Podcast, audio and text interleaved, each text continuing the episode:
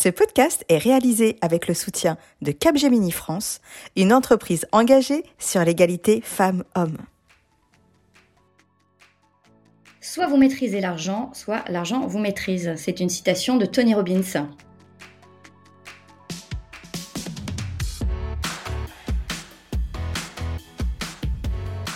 Bonjour à toutes et bienvenue dans Ma Juste Valeur, le podcast référent sur la négociation de rémunération qui lève les tabous sur les femmes, leur rémunération et l'argent. Je suis Insa Felassini, juriste financier, experte et coach en négociation de rémunération, militante pour l'égalité salariale et créatrice de ce podcast.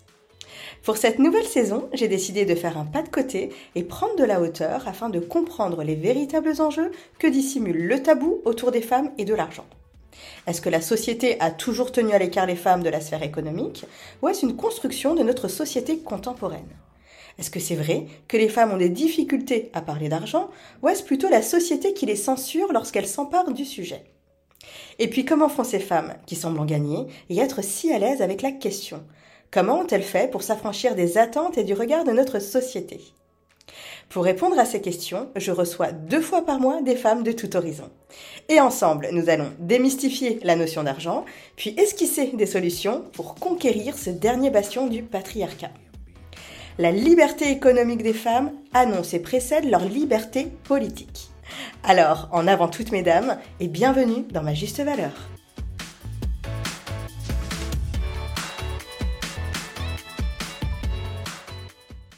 Aujourd'hui, je suis très heureuse de recevoir une femme à la personnalité détonnante et au parcours de vie assez incroyable, Madame Émilie Daversin. Diplômée d'école de commerce, Émilie débute dans l'événementiel avant de se lancer dans l'entrepreneuriat et cofonder VO2 Group, une entreprise actrice globale du conseil en transformation digitale qui emploie plus de 450 consultants spécialistes de l'expérience client et des nouvelles technologies. VO2 Group est aujourd'hui le leader du classement Syntec Conseil et Services indépendants cofondés à parité, septième du classement de la croissance Les Échos de son secteur, et je vous le donne en mille, la seule entreprise cofondée par une femme à ce niveau-là. Mais Émilie n'est pas qu'une femme d'affaires puissante et reconnue, c'est également une business angel qui a à cœur de financer et valoriser les projets entrepreneuriaux féminins, notamment à travers le fonds d'investissement Leia Capital qu'elle a cofondé et que vous commencez à connaître depuis un certain temps, une mentor pour la communauté de femmes entrepreneurs Femina Link, une mécène et ambassadrice pour la Fédération internationale des droits humains, et enfin, l'épouse d'un mec depuis 20 ans et la mère de trois beaux enfants. Pourtant, vous le verrez, tout ne débute pas sous les meilleurs auspices pour Émilie, puisqu'à peine sa vie commencée, elle se retrouve interdit bancaire à 16 ans. Un événement fondateur pour la femme qu'elle va devenir, puisqu'il marque le début du premier jour du reste de sa vie. Bonjour Émilie. Bonjour. Je suis ravie vraiment de te recevoir au micro de ma juste valeur. Ben moi aussi, je suis ravie. Merci pour ton invitation. Émilie, on, a vu ça à la lecture de ta bio. Hein. Tu as, un parcours qui est assez unique et euh, qui, à mon sens, mériterait même une mini-série Netflix. Hein. D'accord.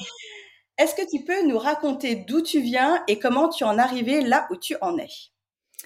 Alors, d'où je viens, c'est une longue histoire. Euh, moi, je me considère comme euh, très jeune, hein, bien évidemment, mais c'est vrai que j'ai commencé voilà à travailler il y a très longtemps et, et j'ai commencé à, à créer des projets depuis très longtemps. Euh, donc moi petite, je montais, je montais des projets, je montais ma revue à 7 ans, 8 ans, je faisais mes spectacles à l'école, etc. Donc j'ai toujours été euh, euh, très très active. Euh, première de ma classe, euh, voilà, m'intéresser à plein de choses, etc.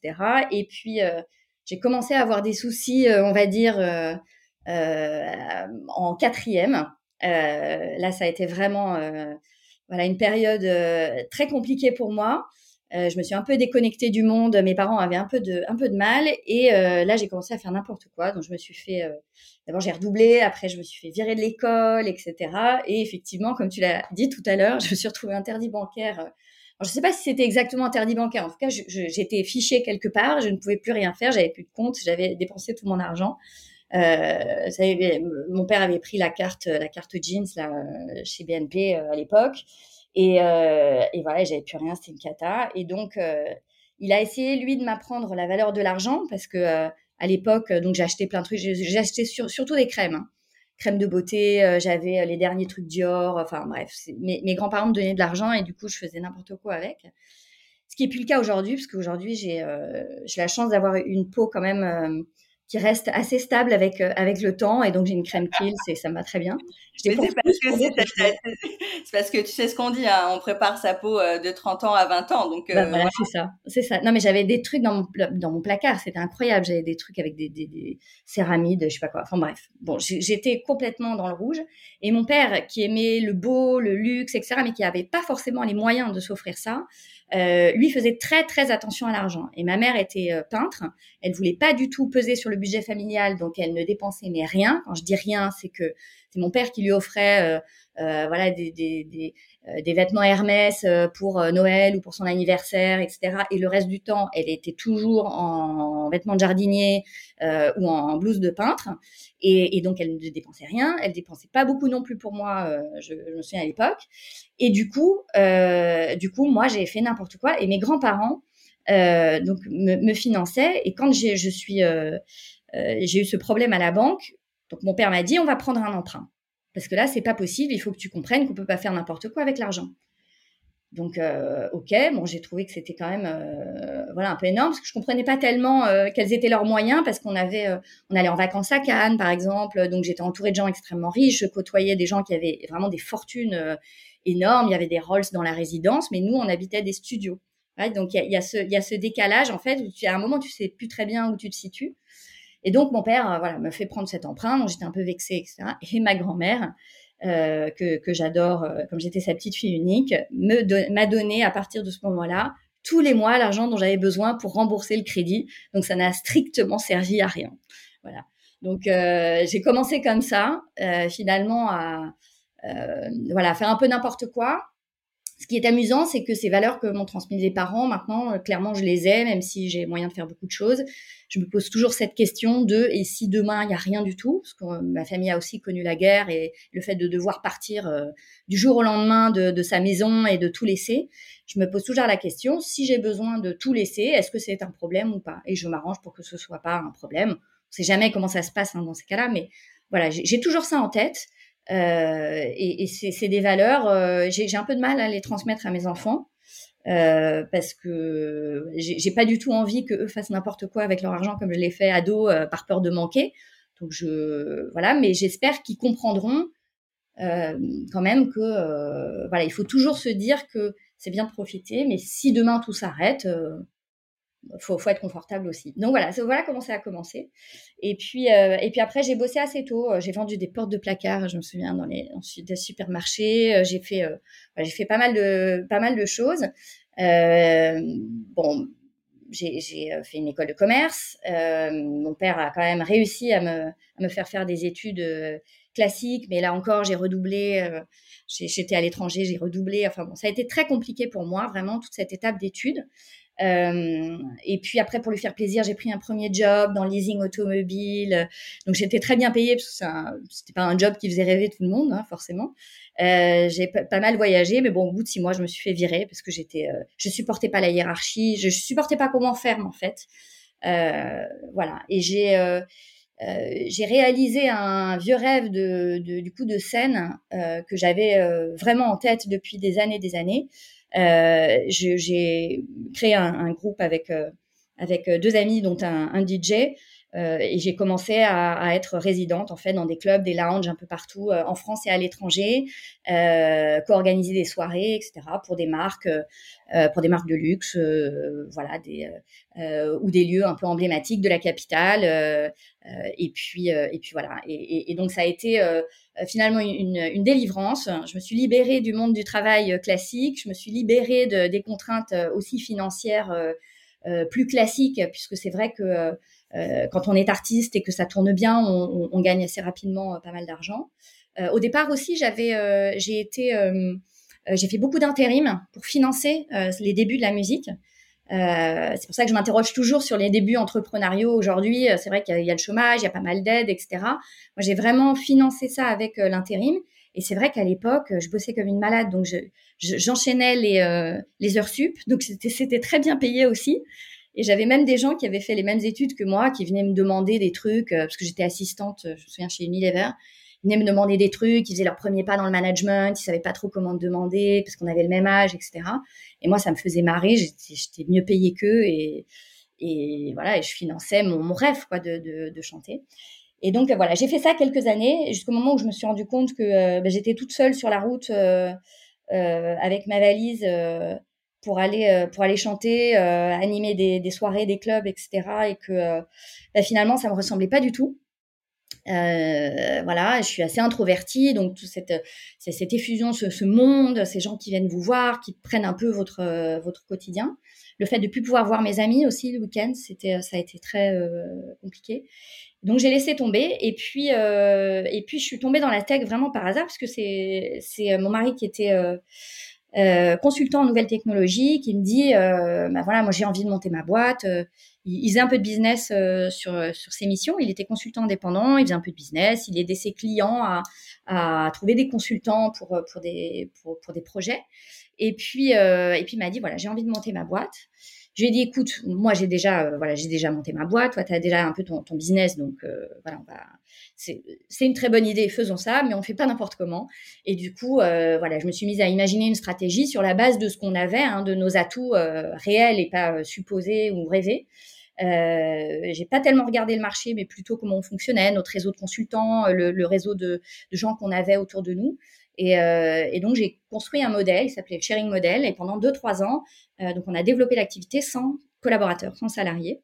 Euh, on a créé VO2 donc en 2011. Euh, avant ça, on a eu une première aventure entrepreneuriale qui s'est assez mal passée. Mais en tout cas, voilà, on a, vraiment démarré en 2011 dans notre salon. Donc ça a été voilà ça a été une grande grande époque. J'y reviens d'ailleurs parce que j'organise maintenant des, soirées dans mon salon encore une fois. Euh, donc on a commencé dans mon salon et puis euh, je pense un an après on a euh, on a vendu l'appartement pour financer la croissance de la la croissance de la boîte. être tranquille, voilà, pas, pas se poser la question de l'argent, des fins de mois, de machin, etc. Pouvoir investir. Et puis et puis petit à petit on a rencontré des gens. On s'est bien séparé le travail entre lui et moi. On a, on a, on a créé donc un, une holding VO2 Group et puis plusieurs, plusieurs filiales autour des nouvelles technologies avec des associés euh, euh qui nous ont rejoints. Voilà. Et donc aujourd'hui, c'est quasiment 500 salariés VO2 Group. donc on a, on a 5-6 filiales autour de l'expérience client, donc stratégie data, stratégie de relations clients. on fait des, applications mobiles. bref, on fait pas mal de choses. Euh, dans différentes verticales, le luxe, la finance, etc. Et, euh, et puis, euh, on est présent dans plusieurs pays, donc en France, mais aussi en Belgique, à Montréal. On est à Casablanca également. On a un petit pied en Chine. voilà, on a, on a, des petites, des petites pousses un peu partout. Et donc là, on est, on est en full hyper croissance, tout en restant indépendant. Donc j'ai dit non euh, au fonds d'investissement euh, plusieurs fois. On nous appelle tout le temps, tout le temps, tout le temps. C'est la grande, euh, c'est le momentum pour nos boîtes. Et voilà. C'est non. C'est hyper intéressant. C'est un parcours assez dingue. et ce, qui ce que je retiens, moi, c'est c'est ce moment-là où tu décides de, de continuer à vivre ton rêve, mais à le financer avec l'économie réelle. Et je trouve, tu vois, au final, ça fait un moment maintenant que j'interviewe des entrepreneurs et en fait, à chaque fois que j'interviewe des entrepreneurs à succès, c'est toujours à peu près le même schéma. Et donc, je trouve que c'est un beau message qu'on envoie aux gens aussi de leur dire, écoute, euh, c'est rare de commencer. Enfin, les succès overnight n'existent pas, quoi. En général, tu es obligé euh, de, voilà, de, de, de, garder ta main accrochée à une liane avant d'en tenir une autre, finalement, tu vois. Exactement. à moins de, euh, au final, à moins d'être rentier et fils de multimilliardaire, tu es obligé de bosser à un moment donné ou d'avoir un, un revenu. Et le fait de bosser, euh, moi je le sais, hein, Émilie, parce que j'ai ma boîte et je bosse en même temps. Exactement. Euh, je trouve ça hyper intéressant de voir des profils comme le tien, parce que au final, il y, y, a cette injonction des entrepreneurs de leur dire, euh, ouais mais vas-y, mais mets-toi à plein temps, mais c'est dommage, mais si, mais ça, mais x, mais y. Mais en réalité, c'est aussi important de pouvoir garder sa liberté. Oui, complètement. D'avancer aussi à son rythme. Et, euh, et de pouvoir aussi être responsable de soi-même, quoi. C'est ça. donc, c'est ça. Et puis après, bon, c'était c'était une autre époque. Euh, Aujourd'hui, l'entrepreneuriat est facilité, etc. Donc, je, suis à la fois euh, à la fois, je me dis bon, c'est une facilité aujourd'hui. Il faut faut savoir euh, saisir les chances. Hein, ça c'est c'est clair et net. à la fois, c'est vrai que ça, ça, avait pas mal d'avantages de, de, se dire que bah, on ne pouvait compter que sur soi-même. Donc, si on prenait une décision, ça devait être une décision vraiment mûrement réfléchie et voilà. Après, après, il y a le fait effectivement de financer, de trouver les moyens de financer son projet, c'est une première chose. Mais il y a aussi le fait de euh, on va dire, de réduire ses dépenses. Donc ça, il y a beaucoup de tes invités qui en, qui en, qui en parlent. Sarah, d'ailleurs, euh, la, dernière, Sarah Huette, euh, en parlait aussi beaucoup. Euh, voir un peu travailler son niveau de vie. C'est ce qu'on a fait en, en se séparant de l'appartement, qui était notre résidence principale. Hein. Euh, mais parce qu'on était jeunes et que ça n'avait pas d'importance. On, on, savait qu'on pouvait compter sur notre travail demain si, si, jamais on avait un accident de, un accident de parcours. Donc, euh, et, et, et, être capable de baisser son niveau de vie et de, voilà, de, de, de mesurer un peu, euh, de ne pas vivre selon les, ses moyens, mais selon ses besoins. C'est vraiment quelque chose qui, dont on entend beaucoup parler aujourd'hui avec les digital nomades et tout, mais finalement, c'est c'est ultra utile quand on monte une boîte ou qu'on est en transition professionnelle ou que euh, bah, comme mes parents, on a, on a des, des objectifs euh, très forts, euh, des, des, grands rêves, des choses sur lesquelles on peut pas transiger, mais qu'à côté de ça, on est capable de se séparer de, je sais pas, d'une d'une seconde voiture, de vacances dont on n'a pas finalement très envie. de, voilà. Ça, c'est pas mal. De vacances qui sont chouettes ou qui paraissent chouettes que sur Instagram, tu vois. Ouais, c'est ça, voilà de se détacher du paraître et de se dire euh, bah ouais je vais peut-être aller dans le Lot euh, cet été plutôt que d'aller à Zanzibar. Mais en même temps ça sera peut-être des photos un peu moins chouettes un peu moins likées mais au final euh, voilà je vais arrêter de, de, répondre aux injonctions de la société de ce qui est cool et comment je devrais voilà documenter mon bonheur et essayer de vivre les choses vraiment et de me dire bah ouais c'est chouette aussi d'aller dans le Lot c'est ça D'autant que, attends, le rêve, euh, moi j'ai quand même, euh, j'avais des rêves de grandeur parce que je regardais les séries américaines, euh, les grandes dynasties. bref, j'ai toujours adoré ça quand j'étais petite.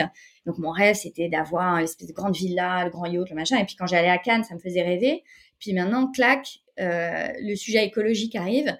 Donc de toute façon, même si vous avez les moyens de financer vos rêves, maintenant il faut se poser deux secondes la question de savoir s'ils sont écologiquement viables ou pas. Donc, euh, j'ai la chance de pas prendre l'avion puisque j'ai peur en avion. Donc, ça y est, je prends plus l'avion depuis 10 ans. Donc, mon bilan écologique est impeccable. Voilà. ouais, et puis aussi de se dire, euh, voilà, euh, c'est cool de financer ses rêves de grandeur, enfin de les vivre, mais c'est cool aussi de permettre à nos enfants de pouvoir vivre des rêves, tu vois. Oui, tout à fait. tout saloper et, et voilà, de, de, faire la politique de la terre brûlée. C'est ça. Émilie, tu es une des rares femmes que j'ai rencontrées qui est complètement et parfaitement décomplexé sur le sujet de l'argent. Tu en gagnes, tu en fais gagner euh, aux autres, qui eux-mêmes vont t'en faire gagner. Bref, ma question, c'est d'où te vient cette compétence de savoir utiliser et faire circuler l'argent? Bah, Je pense que je l'ai dit. D'abord, j'ai beaucoup euh, souffert de, problèmes d'argent. Je ne, en fait, je, pense qu'il y a quelque chose qui est très tabou. Donc, je, je veux choquer personne. Mais l'argent, c'est quelque chose que je ne comprends pas l'argent du quotidien en fait. C'est quelque chose que je n'arrive pas à, n'arrive pas à saisir. Mes envies ou mes besoins, je sais pas, sont plus forts probablement que la réalité. Et du coup, euh, l'argent du quotidien, j'ai vraiment du mal à le, saisir. Autant dans certaines dépenses que font mes amis et que je comprends pas, que je trouve inutiles. Euh. Je me souviens, j'ai mon beau-frère un jour qui est venu à la maison. Parce que moi, la problématique que j'ai, c'est l'encombrement. Comme je suis un peu encombré mental, si en plus c'est encombré chez moi, c'est une catastrophe. Donc j'ai un couteau euh, pour couper la viande et j'en ai pas, j'ai pas une batterie de couteaux. Donc mon, beau-frère, quand il vient à la maison, il dit mais euh, je comprends pas, elle est où ta machine, je sais pas quoi, il est, ils sont où tes 12 couteaux? Donc lui, quand il veut cuisiner, il a, il a rien. Et, moi, je vis comme ça parce que ça me, ça me débarrasse l'esprit. Et du coup, c'est autant de dépenses que je fais pas. Euh, alors que par ailleurs, j'ai pas regardé sur certaines choses. Donc j'ai un problème avec l'argent du quotidien. Mais l'argent réel, donc qui n'est pas l'argent réel, qui est l'argent la valeur. Alors ça, c'est quelque chose que euh, je comprends très bien et qui est lié. Donc on l'aura compris, l'argent réel, c'est lié à la pression que me mettaient mes parents. Je pense que du coup, euh, mon père, euh, voilà, c'était pas possible d'être autant en contrôle. Donc j'ai lâché les vannes. En revanche, la valeur, c'est quelque chose que je comprends très bien parce que je comprends le beau. En tout cas, j'ai besoin du beau. Donc je comprends très bien la différence de valeur entre quelque chose de qualité et de pas qualité. Euh, que ce soit dans l'immobilier ou, ailleurs, ou dans des vêtements, ou des et, euh, et je suis ultra exigeante sur sur le beau et la qualité. Et il se trouve que quand vous faites les choses bien, que vous donnez la valeur à ce que vous faites et, à ce que vous proposez et, et, aux produits que vous achetez jusqu'à votre appartement ou d'un bref, quand vous vous donnez du mal, ça a de la valeur et la valeur euh, crée. Enfin, c'est tout un entraînement en fait. Hein. C'est un cycle qui est hyper euh, positif. Si vous donnez du mal, les gens autour de vous vont se donner du mal, etc., etc. Donc la valeur, je, euh, c'est pour moi lié à une forme d'exigence et de et de sens du beau. Et même l'immobilier, parfois on dit aujourd'hui ah, l'immobilier c'est terminé, euh, c'est fini, on gagne plus d'argent avec l'immobilier oui, euh, l'immobilier un peu euh, euh, de locatif, de mauvaise qualité, oui, là, bon, c'est probablement un peu compliqué aujourd'hui. Maintenant, vous trouvez un, appartement très lumineux, même petit, avec une très jolie vue. Regarde cet arbre que, je vois chez toi à ta fenêtre. Ça n'a, en fait, ça n'a pas de prix. Ça n'a pas de prix. Une vue, une lumière, un éclairage, le fait de se sentir bien, le fait. Voilà. Donc, euh, les travaux que vous allez faire, euh, le, soin que vous allez porter, etc. C'est la marge est énorme en fait, et il y a un gap qui est énorme. En fait, c'est très intéressant ce que tu dis, Émilie, parce que tu pointes vraiment la, différence entre les personnes qui pensent que tout finalement est euh, le résultat d'une espèce de formule mathématique. On entend beaucoup, notamment, tu as pris l'exemple de l'investissement locatif, on va, on va rester dessus il y a plein de personnes qui te disent, bah voilà, c'est des immeubles à rapport, c'est des trucs à rapport, etc. Tu as un ratio de 2, 3, 4, peu importe. Et tu as tout le surplus d'âme, tu vois, ce supplément d'âme, en fait, que tu mets quand tu fais les choses et qui font que, ouais, alors peut-être que ton euh, appartement, c'est un 15 mètres carrés et pas un 30 mètres carrés, mais tu l'auras décoré, tu vu la, enfin, tu auras, hum, auras décelé ce petit quelque chose en plus que tu auras révélé et, euh, enhance, comme on dit, tu vois, euh, en anglais. Et du coup, ça, ça fait que bah, ton appartement, il sera toujours loué, quoi qu'il arrive, alors que l'appartement de 38 mètres carrés, qui sur le papier semble hyper bien, bah, galère à se faire louer et crée plus de problèmes à ses propriétaires qu'autre chose, quoi. C'est ça. Et je crois que c'est un peu, c'est un peu vrai, euh, c'est un vrai, c'est un peu vrai pour tous les sujets. Euh, quand on parle d'entreprise, quand on regarde les valos, euh, c'est calculs savants pour savoir en fonction du chiffre d'affaires, de, chiffre d'affaires, de ta marge, euh, du marché, de machin. Mais si tu vends au leader euh, qui a pas besoin de toi, il va pas t'acheter une fortune. Si tu vends au numéro 2 qui, grâce à toi, va devenir le leader, je peux dire qu'il est prêt à mettre les moyens. Et c'est pas du tout. Et, là, euh, et là, cet argent, moi, je suis complètement décomplexée avec ça.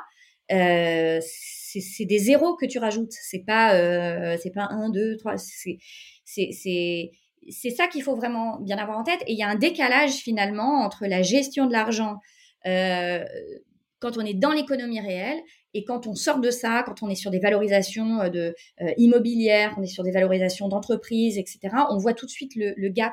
Et, moi, mon message, c'est que euh, je, pense que c'est important de se mettre, de, comprendre, de voir ce qui se passe autour de justement autour de soi et, voir que la valeur attire la valeur et qu'il faut être extrêmement exigeant pour justement sortir de c'est la situation du départ. Soit, vous maîtrisez l'argent, soit l'argent vous maîtrise et vous êtes dans des petits calculs. Euh, c'est pas évident, je le sais bien, mais euh, voilà, il faut apprendre ça. Et, c'est la même chose aussi quand on se présente, euh, je pense, pour une négociation salariale, je pense que c'est la même chose. C'est que euh, autant, bien évidemment, on a envie de lutter avec la société pour que l'image ne soit plus un sujet et pour que ce qu'on projette ne soit plus un sujet et que, et que, et que. Mais bon, il faut aussi penser à soi. Donc, quand on va à une négociation salariale ou qu'on va à un entretien, eh ben, on ne se met pas, on ne s'habille pas ou on ne prend pas soin de soi de la manière dont on voudrait que la société prenne soin de lui. Là, on, on fait en fonction de son interlocuteur et on se donne les moyen d'être le ou la plus attractif possible.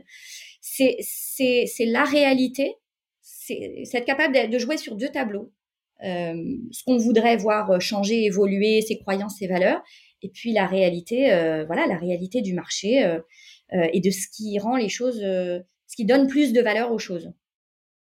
Sais pas si c'est clair, mais. Ouais, c'est hyper clair, c'est hyper clair. Et d'ailleurs, je fais le parallèle avec l'épisode de Camille euh, Coignac euh, qu'on a enregistré et qui dit, et qui disait un truc qui était très juste, qui disait, écoute, moi, je suis pas toujours d'accord avec le game. Il y a plein de choses que j'ai envie de changer, mais en attendant, si je le maîtrise pas, il se fera avec ou sans moi. Les codes, exactement. Et voilà. Et en vérité, moi, je trouve qu'elle a, je suis complètement d'accord avec euh, cette affirmation. moi, je suis d'accord. Tu vois, on prenait l'exemple de la négociation salariale. C'est hyper important que de mettre un terme aux inégalités salariales. Inégalités salariales, c'est d'ailleurs euh, tout le sujet de mon propos, tu vois. Bah oui. Et en même temps, en attendant que la société le change, il faut bien qu'on s'arme. Il faut bien qu'on commence à maîtriser le game. Et maîtriser le game, ça veut dire aussi euh, vendre ses compétences au meilleur prix et donc les présenter aussi de la meilleure manière possible. Exactement. Et, donc, euh... et quand Camille dit qu'elle n'est pas d'accord avec le game, toujours, mais je, je, je, trouve ça vachement intéressant parce que euh, même les personnes, et, je parle pas de Camille pour le coup, mais euh, même les personnes qui sont le plus en désaccord avec le game euh, créent eux-mêmes un certain nombre de codes euh, qui sont tout à fait discutables. Je pense au milieu des startups qui se positionnent par rapport aux grands groupes, mais créent aussi un nouveau game avec de nouveaux codes. Je pense, euh, je sais pas moi, euh, à cette jeunesse qui euh, veut disrupter, mais en même temps créer de nouveaux codes, etc.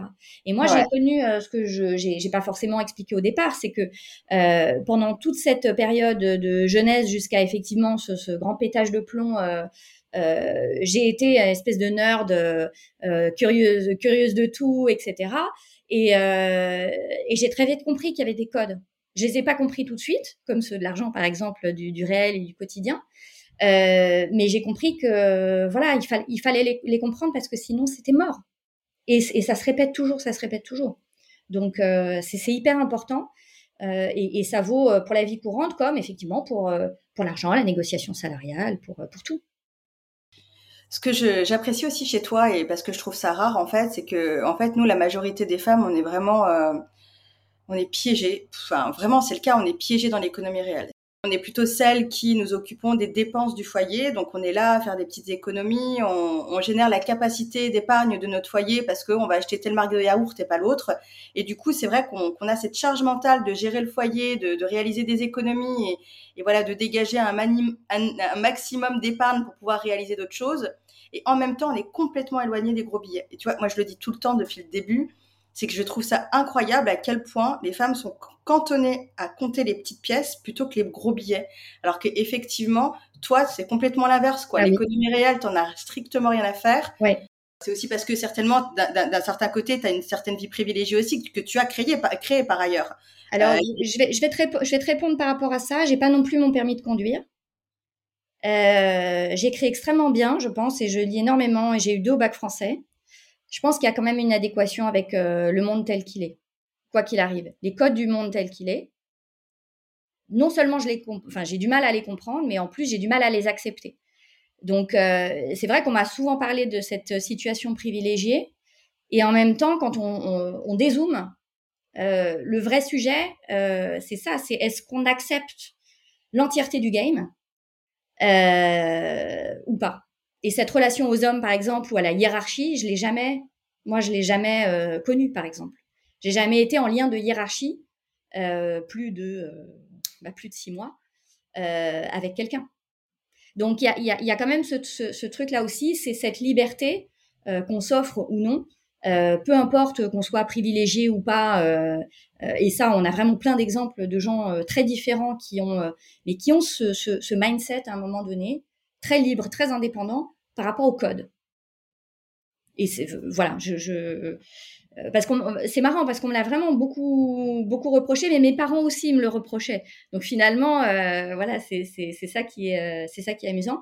Mais vraiment, ça n'a pas euh, ça n'a pas fonctionné. C'est comme ça. Hein. Mais ça n'a pas fonctionné, mais en même temps, ça a été une chance que ça fonctionne pas parce que finalement, c'est parce que ça n'a pas fonctionné qu'aujourd'hui euh, qu'aujourd'hui ça fonctionne d'une autre certaine manière quoi. Tout à fait, exactement. Une manière qui te convient. Donc au final, à partir du moment où ça te convient, euh, on s'en fiche. C'est ça.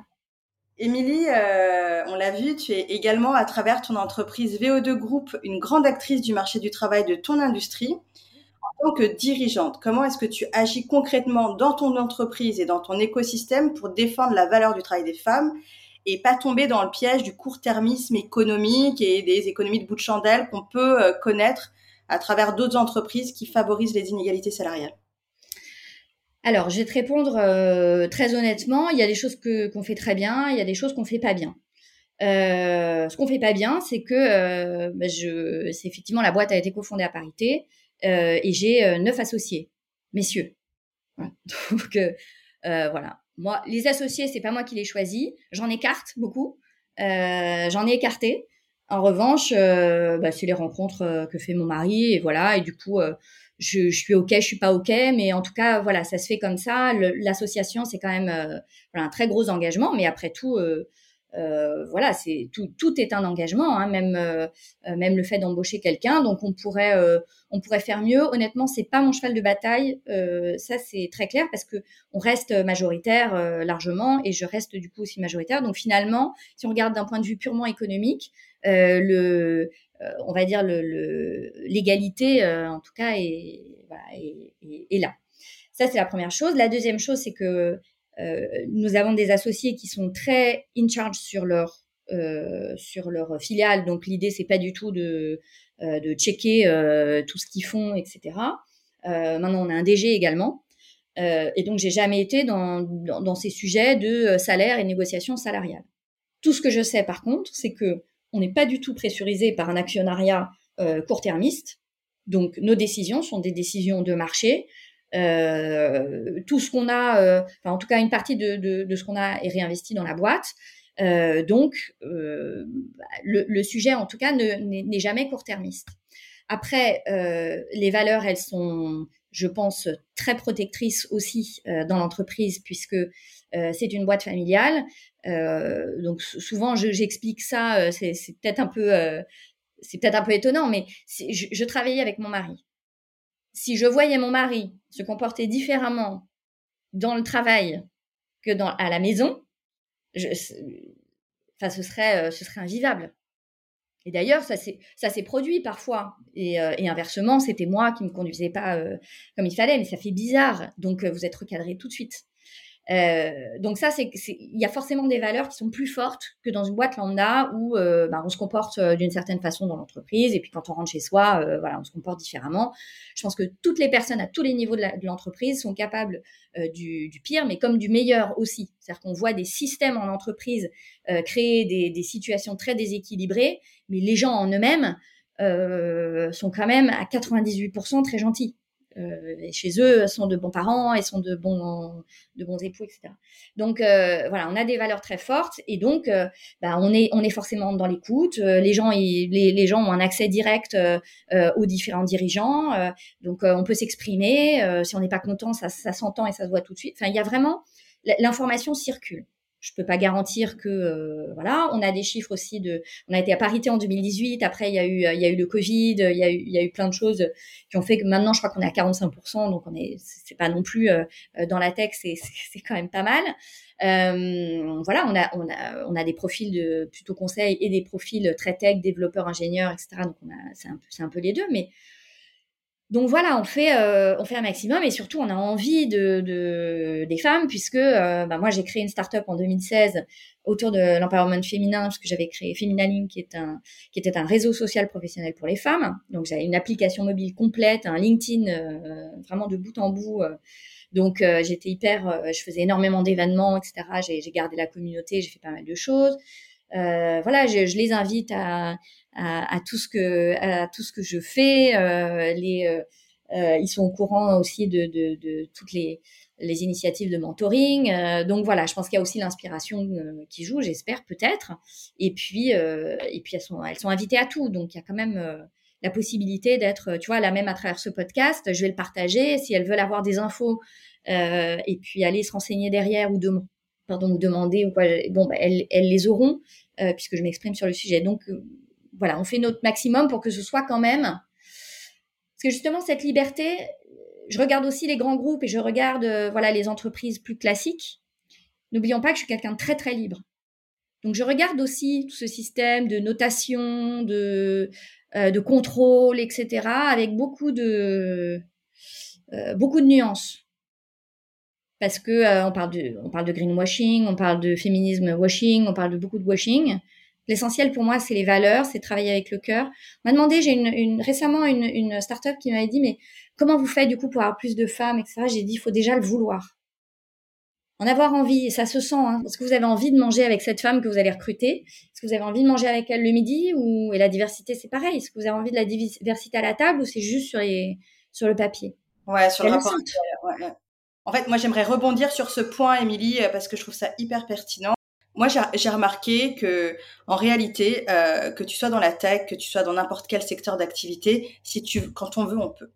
Et pourquoi je dis quand on veut un peu Parce que euh, si tu veux de la diversité juste pour euh, cocher euh, la case et pouvoir renvoyer ton rapport universel, ton rapport annuel et, et être et être content et pas avoir les autorités sur le dos, bah ça se voit. Et si tu es vraiment un partisan, une partisane de la parité, de l'égalité, de la diversité, de l'équité, de l'inclusion, etc., ça se voit aussi. Parce qu'en fait, tu vas mettre en place des environnements de travail qui vont attirer ce type de recrues. Tu vois ce que je veux dire? Exactement. Et tout à l'heure, tu disais que euh, que vous étiez pas parfait, mais que voilà, vous travaillez avec le cœur, etc. Moi, j'ai remarqué que dans les entreprises, euh, dans les petites ou moyennes entreprises, on va dire les PME, même si t'es pas une PME, mais c'est vrai que je fais ce parallèle-là avec les PME parce que vous êtes quand même une grosse entreprise, mais familiale quand même. En fait, tout est top-down au final. Donc, c'est toi et ton mari euh, qui impulse, enfin, du coup, toi et ton associé qui euh, donnez le là donc, si à un moment donné, il y a des choses qui, ne sont pas acceptables, vous mettez en place des environnements de travail, une culture d'entreprise, etc., une politique qui fait que les gens sont plutôt, euh, voilà, que, vos valeurs sont diffuses et qu'elles sont portées au sein du groupe et surtout ressenties par vos employés, bah, c'est déjà un grand truc. Tu vois ce que je veux dire? Ouais, je, et, je pense que c'est le cas. Voilà, on n'est pas tous, euh, on n'est pas tous irréprochables. J'ai aussi beaucoup changé. Je suis moins exigeante aujourd'hui. Euh, euh, voilà, c'est important de se remettre en question en permanence. Euh, je, je, le pense. Tu peux être hyper exigeante. Moi, je suis hyper exigeante et en fait, euh, c'est un travail aussi qu'on fait sur soi parce que quand on fait plein de choses, ben des fois il y a des loupés, il y a des manques de communication. Enfin, et c'est des angles morts qui parfois peuvent être mal perçus par les collaborateurs ou les collaboratrices et être interprétés ou surinterprétés, etc. Donc, enfin bon c'est, ça fait partie des enjeux. C'est marrant parce que pour moi, il y a deux enjeux dans le leadership féminin. Il y a effectivement ce rapport à l'argent et du coup euh, se décomplexer soi et décomplexer les autres, les femmes de son équipe. Et par rapport au leadership, c'est exactement le même principe, puisque bien évidemment l'argent est, la rémunération de, d'un travail, euh, d'une, euh, d'une valeur perçue pour l'entreprise, etc. Donc à partir du moment où on est ok avec ça, euh, ça veut bien dire que soit on accepte son leadership, on sait l'utiliser, on sait le maîtriser, et du coup, on peut prétendre à la valeur associée. Euh, soit on ne sait pas comment euh, être un bon leader, et c'est plus difficile de prétendre à la valeur associée. Donc c'est quand même deux sujets qui sont assez, qui sont assez liés pour moi. Je pense qu'aussi, enfin, tu m'avais raconté une anecdote aussi, Émilie, il y a quelques mois lors d'un déjeuner. J'aimerais la partager aux deux auditrices parce que Franchement, j'ai trouvé ça formidable. En fait, le jour où tu m'as raconté ça, tu as scoré tout. Pour moi, tu peux entrer au paradis. euh, et en fait, ça démontre aussi euh, le fait que, tu vois, personne, enfin, les personnes sont très complexes. C'est très compliqué de, euh, de, dresser des portraits en disant, et, et surtout d'attribuer des bons points et des mauvais points, en disant, elle, elle mérite, elle, elle est gentille, elle, elle est méchante, parce qu'à un moment donné, elle a crié sur un moment de stress, tu vois. C'est ça. Tu m'avais partagé le fait que euh, que tu avais, que tu étais hyper bien entourée dans ta vie et dans ta vie de femme en particulier. Oui. Et que ce qui t'avait permis de faire ta carrière, c'était pourquoi c'était intéressant de, cet échange était intéressant pour moi parce que je venais d'avoir un bébé et pour moi c'était important de, d'avoir tes conseils sur comment faire pour s'entourer, pour euh, équilibrer sa vie pro, vie perso. Et tu m'avais dit, écoute, moi j'ai eu quelqu'un de formidable qui a vraiment euh, été euh, fondateur dans ma carrière parce qu'elle m'a, elle a permis de m'alléger énormément de la charge mentale, etc. C'est ma nounou. Oui. Et elle était tellement formidable que j'ai décidé, une fois que voilà mes enfants étaient suffisamment grands pour plus avoir sur le papier besoin d'elle, de la faire évoluer et d'en faire d'elle mon office manager. Oui. Et j'ai trouvé ça vraiment formidable parce que en fait, tu vois, au-delà de tout euh, ce blabla qu'on peut entendre et qui parfois est très théorique, je trouve que défendre la valeur euh, et la juste valeur du travail des femmes et leur juste valeur de manière générale, c'est aussi donner leur chance à des femmes qui ont du potentiel et donner sa chance au-delà des sentiers battus. Et le fait d'avoir identifié le fait de dire mais cette nana, elle est cette nana, elle, elle est nounou, euh, concrètement, euh, elle est étrangère. Euh, dans le monde du travail actuel, elle aurait vraiment eu beaucoup de difficultés à trouver un, un job d'office manager parce qu'elle n'a pas les études pour, elle n'a pas les codes pour, elle n'a pas le truc, etc. Mais moi, je connais sa valeur, je sais à quel point elle a un, fort potentiel je vais lui permettre de faire ce gap-là, de, passer cette marche-là et la prendre dans ma boîte pour être office manager et lui permettre aussi d'évoluer dans sa carrière et pas toujours de stagner euh, là où elle est. J'ai trouvé ça formidable, mais tu vas peut-être certainement le raconter mieux avec tes propres mots. Non, mais c'est ça. Alors, j'ai pas attendu que mes enfants soient grands. C'est ça le problème. J'ai été, euh, j'ai vraiment fait un arbitrage euh, difficile. J'avais besoin de quelqu'un dans la boîte qui me qui pouvait être un relais vraiment de ce que j'avais en tête, de la manière dont je voulais qu'on euh, qu'on accueille les gens. On avait un coworking en plus, on avait euh, voilà, on avait un espace qui était très grand, on avait des clients supplémentaires du coup, des startups euh, dans, dans, dans, dans la boîte, donc il fallait vraiment qu'il y ait un accueil complet comme je l'avais en tête. Et, et pour pour moi, elle, elle avait ce potentiel-là, donc je me suis coupé un bras vraiment. Euh, mais c'était pas grave euh, parce que parce que je pense que c'est une histoire qui est très chouette. Et là, par contre, euh, ben, je, je sais pas, peut-être ça, ça, ça, va inspirer euh, d'autres personnes, mais je vais me jeter des fleurs. Je pense qu'une de mes plus grandes qualités, c'est de savoir déceler le potentiel chez les gens. Et c'est parfois très difficile à vivre parce que, euh, bien évidemment, quand vous identifiez un potentiel, normalement, et c'est ce que fait un coach, vous êtes censé attendre que la personne réalise elle-même son propre potentiel. Et moi, je, je, je, je boue.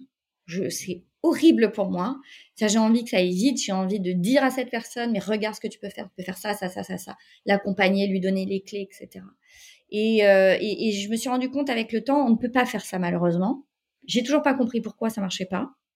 Euh, voilà, parce que les gens sont libres après tout d'accepter leur potentiel ou pas. Mais euh, voilà, c'est une de mes grandes qualités, mais c'est aussi source de frustration parce que elle, elle a accepté et elle était vraiment à la hauteur de l'enjeu. Euh, mais d'autres parfois euh, ne l'acceptent pas. Et moi, j'aurais tellement aimé, tellement aimé ne pas avoir à me battre pour imposer mon propre potentiel, qu'on vienne me voir en me disant mais waouh, euh, toi t'es faite pour ça, toi tu sais vachement bien faire ça, fais ça, fais ça comme ça, hein. tu vas voir, ça va être encore plus efficace. Et moi j'ai ce truc là, jamais personne ne l'a eu pour moi, et c'est un gros regret. Mais tu vois, en même temps, euh, tout le monde, enfin, tu vois, c'est, y a toutes ces théories sur le management, qu'est-ce qu'un bon manager, qu'est-ce qu'un mauvais manager, etc. Mais s'il y a une phrase que je devrais retenir de toutes ces théories où il y a à boire et à manger, je dirais que vraiment, tu as, as, le management transactionnel et le management transformationnel. Et en fait, toi, es, et le bon management, c'est le management transformationnel parce que toi, tu transformes les gens, tu les aides à grandir, en fait, tu vois. Oui, je pense. que euh, t'es pas dans la transaction, euh, tu me fais, tu, tu exécutes quelque chose pour moi et puis en contrepartie, je te donne ça. Et en fait, la difficulté, Émilie, c'est que je pense qu'il y a beaucoup de personnes aussi qui sont pas à l'aise avec ça parce que euh, finalement, c'est pas du tout le, c'est pas du tout la norme dans notre société. On est vachement dans le management transactionnel et qu'elles sont juste pas prêtes à ce moment-là pour ça. Mais ce qui est beau, c'est que c'est pour celles qui le sont, bah, elles ont la chance de te rencontrer. Et du coup, elles peuvent euh, elles peuvent se déployer. Et oui, je suis d'accord, moi aussi, j'aimerais trop trouver quelqu'un qui me dise ça. mais oui. Non, mais bon, alors je te le dis, alors. je te le dis, sinon je serais pas là, franchement, je ne me mettrais pas. Euh, vraiment, mais bien sûr, euh, non seulement tu as trouvé ton truc, et puis, euh, et puis, et, puis je vois, je vois la, la, valeur que ça, parce que j'ai vu des femmes qui t'écoutaient, etc. Donc, euh, faut persévérer, continuer. Il y a plein de choses à faire. Mais, mais par contre, ce que, ce que tu disais est intéressant. Bien sûr que je réussis ça, mais par contre, je ne fais pas de management du quotidien. Je peux pas, j'ai pas la patience. Mon mari fait encore un autre profil. Lui laisse tout faire. Donc, donc maintenant, on a des vrais managers. Euh, parce qu'entre lui et moi, franchement, c'est une cata. Nos associés sont euh, aussi de bons managers. Ça dépend. Ils ont, ils ont tous des qualités très différentes. Mais ce que, ce que je trouve intéressant, euh, et, et, et c'est très difficile d'ailleurs de mettre un salaire en face de tout ça, parce que du coup, c'est pas normé. Ce qui est intéressant, c'est quand on arrive à trouver vraiment le, le, le, point fort de quelqu'un et, et, tout construire autour. Mais pour ça, il faut s'assurer que la personne va rester, parce que quand on construit tout autour d'une personne, c'est quand même un vrai engagement. Donc, on le fait autour de nos associés, des postes clés, etc. Mais c'est vraiment engageant. ça veut dire que on est tous on n'a pas tous des, des, des, des, qualités multiples et tout. On va avoir une, deux, trois qualités ultra saillantes et, et, et ça, ces, ces qualités-là vont avoir une telle valeur qu'on va être OK pour construire à côté, quitte à investir, quitte à... Donc, c'est toute une construction qui est vachement intéressante. Et ça, j'aime beaucoup ça dans l'entreprise et, la, dans la gestion de croissance. Je crois que ça, c'est le plus intéressant. Construire autour des personnalités. Émilie, on l'entend souvent et je pense que tu l'as souvent entendu également. Business is business. Et le monde des affaires, c'est un monde qui est sans pitié. Comment toi, tu as su naviguer dans ce monde euh, si particulier tirer ton épingle du jeu J'imagine qu'on a déjà dû te savonner la planche, que tu as déjà rencontré beaucoup de jalousie, etc. Est-ce que tu t'es blindé au fur et à mesure et avec l'expérience? Et si oui, comment as-tu fait? Alors, euh, je trouve que le business, euh, alors pour moi le business c'est un jeu. Donc, euh, ça c'est une vision qui est assez masculine d'ailleurs. Donc dès qu'on sort du jeu, pour moi, c'est très, euh, c'est très très ennuyeux parce que là, je me sens, euh, je me sens très mal. Je suis aussi très hypersensible, euh, comme beaucoup de beaucoup de gens et beaucoup de femmes que je connais en tout cas. Et donc dès qu'on sort du jeu et, qu'on est dans du sérieux entre guillemets, là, là, ça devient, là, ça devient assez difficile. donc il y a beaucoup de choses que je faisais avant que je ne fais plus. Par exemple, j'essayais d'aller faire du networking à droite, à gauche, etc. Je l'ai fait pour Femina Link, par exemple. Et je me suis confrontée à l'un des tabous dont on ne parle absolument pas, euh, qui est euh, les femmes euh, vis-à-vis des femmes. c'est une relation qui est à construire totalement. Qui est, on parle aujourd'hui de sororité pour éviter de parler d'autre chose, mais pour moi derrière la sororité, il y a soit du business, soit euh, du copinage, mais euh, la vraie sororité, euh, je je la vois pas puisque c'est souvent dans, des groupes assez homogènes qui s'apprécient énormément. Donc moi j'appelle ça des belles rencontres, quoi. C'est de l'amitié, c'est quelque chose de voilà de, chouette. et je vois aussi beaucoup de compétitions, beaucoup de voilà et, je, le, je le remarque d'autant mieux que j'ai une famille de femmes qui se détestaient. Il y en avait pas une pour rattraper l'autre. fille unique, petite fille unique. Ma tante et ma mère se détestaient. Mes deux grands-mères se détestaient. Euh, ma grand-mère et sa, sa belle-fille se détestaient. Euh, ma grand-mère et, euh, et, et, et, ma, mère avaient des relations difficiles. Enfin, moi, j'ai grandi là-dedans et moi, je m'entendais avec tout le monde, mais voilà, j'ai vécu ça. Donc, dès que ça se reproduit dans un événement euh, professionnel, par exemple, ou, dans le cadre de relations, etc., je, le sens hyper fort. Et je pense que un des grands sujets, un des grands enjeux pour moi dans le business au féminin, c'est faire comprendre qu'une femme euh, qui n'est pas hyper droite dans sa relation avec une autre femme, c'est pire qu'un homme qui dépasse les limites. Alors, je parle pas des limites euh, euh, graves. Je parle des limites de tous les jours, des petites agressions, un peu micro-agressions, on appelle micro-agressions, etc c'est rien par rapport à une, femme qui vous tourne le dos. Parce que culturellement, euh, une femme, elle est là pour nous, c'est une mère, c'est une sœur, c'est euh, voilà. Quand une femme n'est pas là pour vous, alors là, c'est une claque énorme. Donc ça, je l'ai vraiment vécu. Et maintenant, je me coupe de ça. C'est mhm. fini. Je ne demande plus rien. Je fais des très belles rencontres. Euh, voilà. Je reçois chez moi aussi beaucoup. je m'entoure de, gens qui sont des fusibles, mais au bon sens du terme, c'est-à-dire qui sont capables de vraiment faire le faire le lien, qui ont cette capacité de, de relation, notamment mon mari, qui fait ça très très bien. Euh, voilà, je me protège un, maximum, un maximum. Et après, je, et après, il y a le jeu, c'est-à-dire euh, euh, se poser la question comment on va faire ça de manière intelligente pour que ce soit gagnant-gagnant pour tout le monde. Ça, ça c'est un truc assez, assez sympa. Et en fait, ce que tu dis sur la sororité, ça m'interpelle beaucoup parce que je trouve que ce terme-là, il est beau, hein. franchement, il est hyper beau et moi, il me parle beaucoup. Mais la difficulté, c'est que, en fait, cette ces femmes-là, on enfin, ces femmes-là, nous les femmes d'ailleurs, hein, on a cette injonction de nous entendre avec toutes les femmes. Oui. Alors que non, on reste des êtres humains. Il y a des femmes avec qui ça connecte, il y en a d'autres avec qui ça, ça, ça, le fait un peu moins. Oui. Il y a des femmes avec qui on partage des valeurs et d'autres un peu moins. Et ça veut pas dire qu'elles ont qu'il y a une gradation dans les valeurs, tu vois. Euh, à partir du moment où on a tout le dénominateur commun. Mais la vérité, c'est que euh, voilà, à un moment donné, la vie aussi, le business, euh, l'amitié, tout, c'est une question de relation humaine. Et on peut pas faire supporter aux femmes cette injonction de leur dire ouais mais attends t'es pas soror parce que X ou Y. Ouais mais en fait euh, c'est pas une question de sororité, c'est d'abord une question d'humanité, tu vois.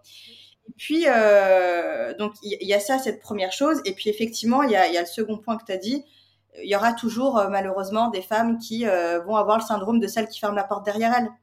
Euh, je pense que voilà, euh, c'est aussi le, euh, le résultat des années des années d'oppression qui font que c'est un peu le syndrome de la reine des abeilles. à partir du moment où tu es, es, en haut, tu as tellement peur qu'on vient, de te, qu'on vient de te déloger que tu savonnes la plage à, à, à, tout le monde. Maintenant, je pense qu'il faut aussi voilà qu'on commence à, à, mettre en place une vraie sororité, et tu le fais déjà très bien, Émilie, à travers les belles rencontres qu'on fait euh, et se dire bon bah voilà il y a des gens avec qui ça va fitter et on va pouvoir développer des choses business ou juste amitié ou des histoires euh, même d'amour hein, peu importe mais des belles choses. Et puis il y en a d'autres euh, où on va juste avoir la valeur de se dire bon bah voilà je vais pas non plus euh, euh avoir un comportement détestable avec elle parce qu'elle est en compétition avec moi ou, ou x ou y quoi Ouais, et puis il y a ça, et puis il y, y, a un autre sujet pour moi qui va être un deuxième tabou à lever, et qui est celui de l'hypersensibilité. alors c'est même plus large que l'hypersensibilité. beaucoup des femmes qui réussissent aujourd'hui, et on ne le dit pas suffisamment, ont des profils atypiques. donc soit fonctionnent très très vite, soit fonctionnent aux émotions. donc ça crée des mélanges détonnants euh, parfois dans les soirées vous avez des, euh, des, femmes qui sont très dures alors qu'elles sont très humaines au fond, euh, des femmes qui sont très sensibles alors et qu'on peut pas toucher alors que derrière elles sont capables de prendre des décisions tranchantes sans, état d'âme. voilà, et la plupart des femmes qui réussissent aujourd'hui ont ces personnalités complexes. Donc déjà, ça veut dire que s'identifier à ces femmes-là et à leur réussite, c'est parfois un peu, en tout cas, il y a quelque chose d'un peu faussé il y a des femmes qui sont capables de, d'abattre euh, un travail colossal en très peu de temps et, s'identifier à elle est complètement euh, euh, est, une folie. Et puis d'autres, voilà, qui ont une extrême sensibilité et du coup, on, va on va oublier de voir que pour s'inspirer d'elle, ce qui est intéressant, c'est de travailler son intuition parce que on, on, va pas parler de ça. Et donc moi, j'ai une hypersensibilité. On est nombreuses à, être euh, hypersensibles, y compris dans les femmes qui sont pas entrepreneurs, euh, mais donc dans l'entreprise, etc. Et le moindre geste qui est à côté est une catastrophe. Donc ça, c'est, euh, il faut qu'on puisse en parler aussi. Dans un monde qui est drivé par des femmes qui sont soit hypersensibles, soit insensibles et très peu empathiques parce que voilà HPI, etc euh, eh bien, euh, parfois, la, vie est un petit peu dure. Euh, et, c'est parfois un petit peu difficile de se, de se connecter entre nous, de créer des liens avec voilà, des jeunes entrepreneurs, des jeunes consultantes, etc. Et, j'entends beaucoup de voix qui s'élèvent en disant, mais moi, je me sens pas à l'aise dans certains événements de networking. Euh, moi je me sens pas dans cette euh, voilà dans cette façon de faire du business ou de voilà de me connecter. Moi j'ai eu telle expérience désagréable. Moi j'ai eu telle parce qu'en fait euh, il y a la voilà il y a la réalité de ce qu'est de ce que sont les femmes chacune voilà dans leur, dans leur, domaine. On s'inspire ou on s'en inspire pas mais déjà c'est hyper important de de voir ce qu'il y a vraiment derrière le personnage et puis il y a aussi le il y a aussi le vécu des femmes en général. Euh, j'ai l'impression de partir un peu dans tous les sens, mais pour moi, c'est euh, il faut protéger aussi les, les femmes euh, de trop de de puissance, d'empowerment, de voilà, et, créer un climat aussi doux pour beaucoup de femmes qui se sentent un peu agressées par par le monde en général et, qui ont du potentiel et qui voilà. Je sais pas si je me suis bien exprimée. Je pense qu'il faut si, commencer. Euh, si, si, tu t'es très très bien exprimée. Et en fait, euh, c'est marrant parce que je l'entends aussi de plus en plus où on dit ouais arrêtez avec ces mots puissance, empowerment, etc. Moi, je pense que tu vois, il faut pas. C'est pas qu'il faut arrêter avec ces mots-là. C'est juste qu'il faut arrêter de vouloir mettre toutes les femmes dans la même case. On est très différentes. voilà, très différentes. Juste que tu vois, il y a des y a des femmes qui vont euh, ressentir, euh, qui vont avoir besoin qu'on leur autorise d'être puissantes. Oui. Parce que jusqu'ici, elles ont été bridées, elles ont le sentiment qu'elles n'avaient pas le droit de déployer leur puissance, leur empowerment, etc. Et il y en a d'autres qui vont qui ont vont avoir plus besoin, voilà, de d'évoluer euh, sans ces aspects trop trop surlignés, quoi. Et la réalité, c'est juste aussi de se dire comment on définit le succès. Parce que si tu définis le succès en te disant faut que tu aies 40 milliards de salariés, que tu aies 20 milliards sur ton compte, que tu X, que tu Y et Z, bah oui, bah effectivement, euh, à un moment donné, on va pas se le cacher, hein, mais si tu veux faire des milliards, faut évoluer peut-être dans un faut peut c'est faut certainement c'est même pas peut-être faut évoluer dans des milieux où euh, tu auras euh, peut-être pas tu seras peut-être pas toujours en accord avec ce qu'il faut faire pour y arriver tu vois. C'est un ben peu le prix à payer. et eh ben, et, eh ben écoute je, je ne sais pas parce que euh, beaucoup de femmes que je vois qui sont très rudes et qui sont très difficiles euh, à vivre justement dans des événements ou quoi, sont pas forcément celles qui ont le plus grand chiffre d'affaires.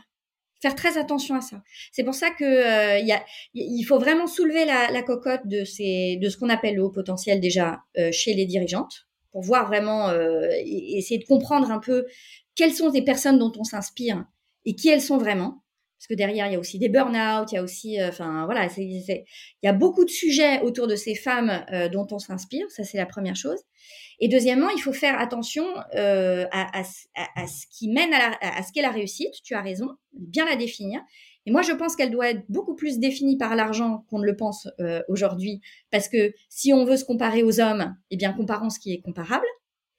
Et du coup, dans les femmes qui ont vraiment des réussites financières intéressantes, eh ben, on verra qu'il y a aussi beaucoup de femmes qui sont très sensibles, très douces, qui rentrent pas dans ce jeu-là, euh, mais qu'on oublie de regarder et, auxquelles on, fait pas, euh, on, ne fait pas suffisamment attention, et dans l'entreprise et, et, dans, et l'entrepreneuriat. Donc c'est, il y a, quelque chose à dénouer. Nous sommes toutes très différentes. Euh, c'était Nathalie Rosborski qui disait dans son livre qu'on peut pas toutes être la même chose. On n'a pas tous les mêmes qualités. Euh, et j'étais, euh, je la remercie beaucoup parce que euh, voilà, il faut accepter que on, voilà, on est toutes très différentes, on n'a pas les mêmes qualités, mais pour ça, il faut aussi comprendre ce qui se cache et ce qu'on ne nous dit pas derrière les réussites. Soit le fait qu'il n'y ait pas d'argent finalement, contrairement à ce qu'on nous raconte, soit le fait qu'il y ait des burn-out, soit le fait qu'il y ait derrière une dureté peut-être une sensibilité, ou derrière une sensibilité un vrai drive. euh, qu'on n'a pas ailleurs. Enfin bref, tout ça est, est très mal expliqué, je trouve. Et je vois mes filles, je, pense qu'à mes filles. Je me dis, elles sont petites. Quels conseils je vais leur donner Quelle personne je vais leur proposer de suivre et de regarder attentivement? Ben, Je suis très embêtée parce que euh, c'est pas tout à fait, euh, c'est pas tout à fait limpide qui est derrière quel mais après, ça, c'est l'histoire de l'humanité. Euh, tu vois, Émilie, euh, on dresse toujours euh, des personnes en rôle modèle, ça devient les héroïnes d'une société. Et après, voilà, on casse les idoles et on découvre que, voilà, l'image n'était pas totalement conforme à la réalité, tu vois. Oui. Mais c'est pour ça qu'aussi, tu vois, c'est peut-être intéressant de, s'appuyer un peu plus sur l'authenticité. Et arrêter de vouloir tu sais, au tout début, euh, quand il y a eu, euh, je trouve un peu, tu vois, cette, euh, cette Startup Nation depuis 2016, 2015, 2016, il y a eu cette avancée de la tech et puis des startups et ce boom un peu, cet Eldorado. En fait, ce qui m'a un peu étonné, moi, c'est que tout de suite, on a décidé qu'on allait prendre deux, trois femmes et c'était toujours des parcours qui étaient sans embûche. Elle avait 22 ans et elle avait déjà tout accompli. Et la vérité, c'est que tu sais que quand tu entreprends, ben non, à 22 ans, tu certainement pas tout accompli pour la bonne et simple raison que tu n'as que 22 ans, en fait, tu vois. Et, même si tu en as 58, il y a toujours des fois où tu fais un chemin qui est pas le même que quelqu'un d'autre et tu, apprends tes leçons d'une manière différée à quelqu'un d'autre. Mais et, là, ce que je trouve du coup la bonne nouvelle, c'est qu'on revient à un peu plus d'authenticité, oui. où les gens partagent un peu plus la, euh, voilà, les, euh, les behind the scenes, comme on dit, tu vois. Oui. Et, et ça, c'est chouette parce qu'effectivement. C'est très chouette. C'est très chouette. mais par contre, il faut faire attention parce que moi, je vois l'écueil inverse, c'est qu'aujourd'hui, on dit aux femmes, oui, mais euh, tu peux très bien avoir euh, travaillé trois jours euh, et puis avoir une super formidable vie, avoir huit enfants et faire des millions. Ben, en fait, non, tu vois, c'est pas vrai. On ah oui, pas... il faut, faut, partager le vrai behind the scene, du coup. Voilà, tu vois, et du coup, c'est pour ça que je dis qu'il faut arrêter parce que du coup, ça devient un business aussi, tu vois. Oui, bien sûr. De dire aux femmes, ben, t'as pas envie du burn-out, ben, viens, je vais te montrer comment ne pas avoir un burn-out en, enfin, en, en propageant de fausses euh, de, de, fausses croyances qui fait que tu peux travailler deux jours par semaine et euh, avoir un business florissant.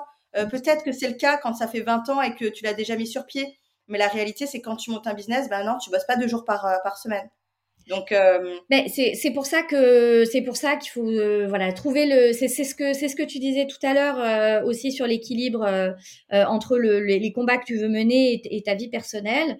C'est être capable à la fois d'être un peu dans l'excès dans tes dans tes prises de position et voilà et à la fois pour ton entourage, tes collaborateurs, euh, les gens que tu croises et, pour toi-même, d'être dans une certaine mesure, de regarder un peu derrière, euh, euh, voilà, derrière, derrière une réalité qui paraît euh, parfaite et, être capable de prendre du recul et de la distance. Moi, j'ai mis beaucoup de temps à prendre ce, ce, cette distance et, ce, recul. Ça, c'est ça c'est évident. J'avais pas de problème par rapport à, une jeune surdouée de 20 ans, euh, mais j'avais ce problème par rapport euh, que parce, que je trouve que c'est formidable aussi. Et il faut le montrer parce que voilà, c'est des leaders aussi pour le monde de demain, donc au contraire. Moi, j'avais plus de problèmes avec le, le, fait d'avoir des femmes qui voulaient lutter pour, pour un certain nombre d'inégalités dans, le milieu féminin. Euh, et qui n'étaient pas finalement si ouvertes à toutes les solutions qui n'étaient pas les leurs et qui n'étaient pas très très très très sympas. Euh, j'ai mis du temps à prendre, euh, à me rendre compte qu'en fait, bah finalement, en fait, elles avaient raison. Il faut être clivante et assez tranchée et assurée dans ses propos, quitte à ce que ce soit pas complètement la réalité, parce que c'est ça qui marche. Par contre, en face, il faut savoir quand même décoder et, euh, et ne pas exclure euh, du coup tout un tas de gens autour qui sont tout à fait euh, tout à fait intéressants, y compris du coup dans les équipes, dans les salariés, dans les parce que là pour le coup, moi je serais salarié aujourd'hui, je dirais attendez, vous foutez de moi. C'est pour ça que j'ai un peu de mal quand même euh, à, à, à, absolument revendiquer le statut d'entrepreneur euh, aujourd'hui. Moi, je serais salarié euh, dans une boîte et j'aurais mon fondateur ou ma fondatrice qui me dirait oui, c'est formidable l'entrepreneuriat, c'est une vraie liberté je serai là. Est-ce que tu te fous de moi? Je travaille pour ta liberté. C'est ça le, c'est ça le sujet. Donc, je, voilà, je, je, pense qu'il faut faire attention aussi à tout ça. Et c'est pas facile parce qu'on n'a pas le temps d'avoir du discernement. On est tous, on est tous dans la réaction, on est tous dans l'émotion. Un grand merci, Émilie. Ça a été un véritable plaisir de te recevoir. Je connais un petit peu la femme derrière la dirigeante et je, je suis encore convaincue euh, qu'il faudrait faire une série Netflix sur ta vie. Ça fera peut-être l'objet d'un deuxième épisode hein, où on, essaiera de creuser un peu plus euh, ton parcours de vie. Mais en attendant, est-ce que tu peux nous dire où te retrouver, comment retrouver l'actualité de vos deux groupes et, euh, et, tous les engagements que tu portes Alors, euh, déjà, il y a euh, tous les réseaux VO2 Group, donc sur LinkedIn, sur Instagram, sur TikTok, etc. Euh, je suis également moi-même sur LinkedIn, donc Émilie Daversin, euh, et sur Instagram beaucoup, euh, sur mon compte pro Émilie Daversin. Donc je partage euh, bah, les événements euh, auxquels nous assistons pour VO2 Group, les événements métiers autour du digital, mais aussi de l'empowerment féminin. Il y a beaucoup beaucoup d'actualités. Également les événements que j'organise autour de, du digital et, des, et de l'engagement au féminin auprès avec des, des, boîtes du retail, voilà un certain nombre de, de clients. Et puis il y a également les engagement de l'IA Capital. Donc, on fait, euh, on partage aussi euh, euh, pas mal de l'actualité de nos jeunes, nos jeunes entrepreneurs, les jeunes entrepreneurs qu'on accompagne. Et puis, enfin, je vous invite vraiment à aller découvrir la FIDH. donc, je suis engagée là pour le centenaire de cette magnifique organisation, qui est la troisième organisation mondiale de défense des, droits humains. on connaît Amnesty International, Human Rights Watch, mais la FIDH fait sa grande transformation euh, cette année, c'est son centenaire. Donc je vous invite vraiment à aller la découvrir sur les réseaux et, euh, et sur mes comptes. Voilà. Eh ben écoute, on n'y manquera pas. Merci encore Émilie et à très bientôt.